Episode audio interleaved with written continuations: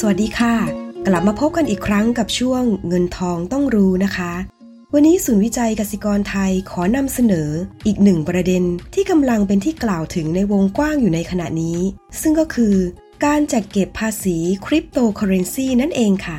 ในปัจจุบันมีหลายประเทศและภูมิภาคที่ได้มีการจัดเก็บภาษีคริปโตเคอเรนซีแล้วนะคะ อย่างเช่น ในสหรัฐอเมริกา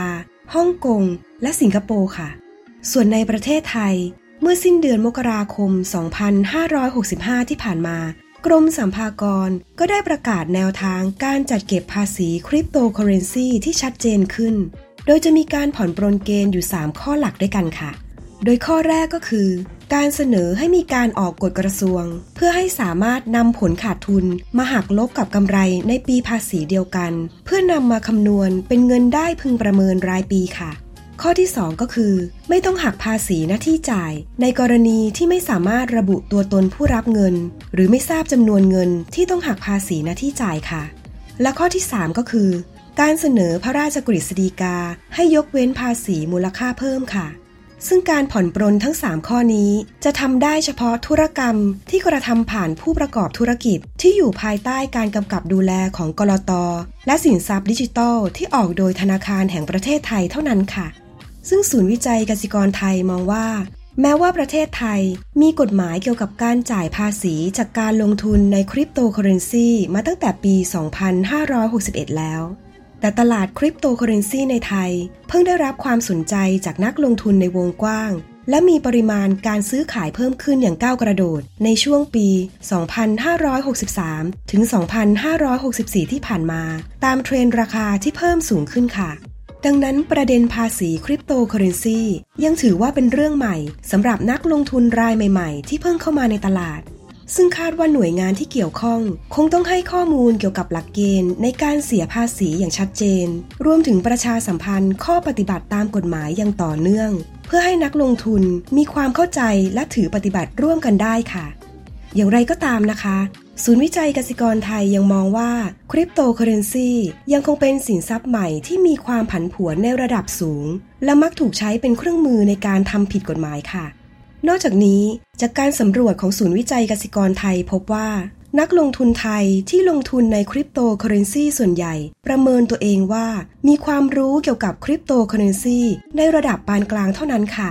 และมีความเชื่อมั่นว่า ราคาคริปโตเคอเรนซีจะสูงขึ้นไปเรื่อย รวมทั้งคาดหวังว่าจะได้รับผลตอบแทนสูง จากการเก็งกำไรระยะสั้น ในตลาดคริปโตเคอเรนซีอีกด้วยค่ะ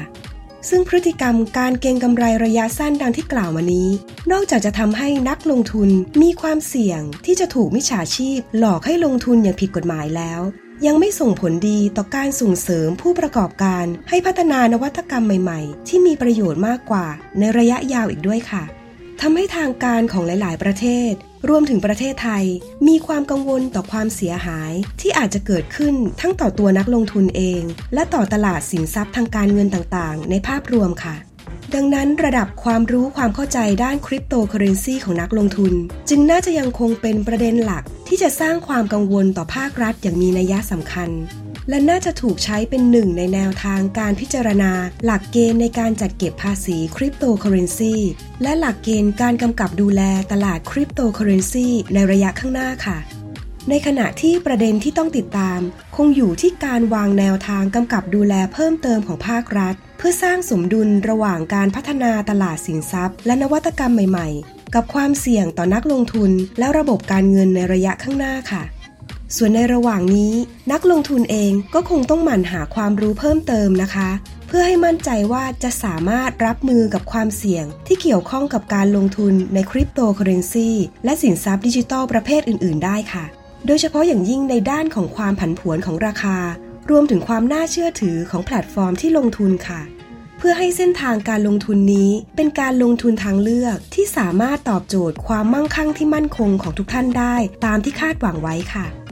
กลับมาพบกับสาระน่ารู้ทางการเงินใหม่ ๆ ได้ในช่วง เงินทองต้องรู้ในตอนต่อไปนะคะสำหรับวันนี้ สวัสดีค่ะ